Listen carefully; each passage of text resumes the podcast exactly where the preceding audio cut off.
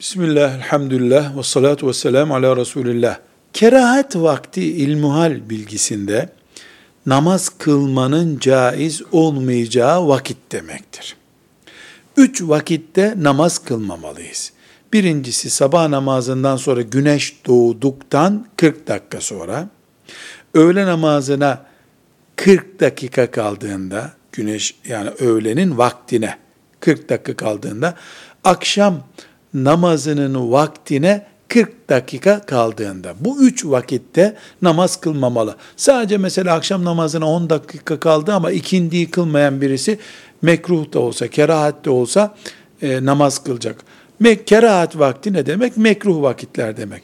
Bu üç vakit, güneş doğduktan sonraki 40 dakika, öğle ezanına 40 dakika kala ki 40 dakika, akşam ezanına 40 dakika kala ki 40 dakika ağır bir şekilde tahrimen mekruh vakittir. Bir de bunlar kadar da olmasa da sabah namazını kıldıktan sonra, farzı kıldıktan sonra güneşin doğmasına kalan 5-10 dakika ne kadarsa vakit o vakitte de namaz kılmak mekruhtur. Bir de ikindi namazını kıldıktan sonra 40 dakikalık daralma olmadıysa bile nafile namaz mekruhtur.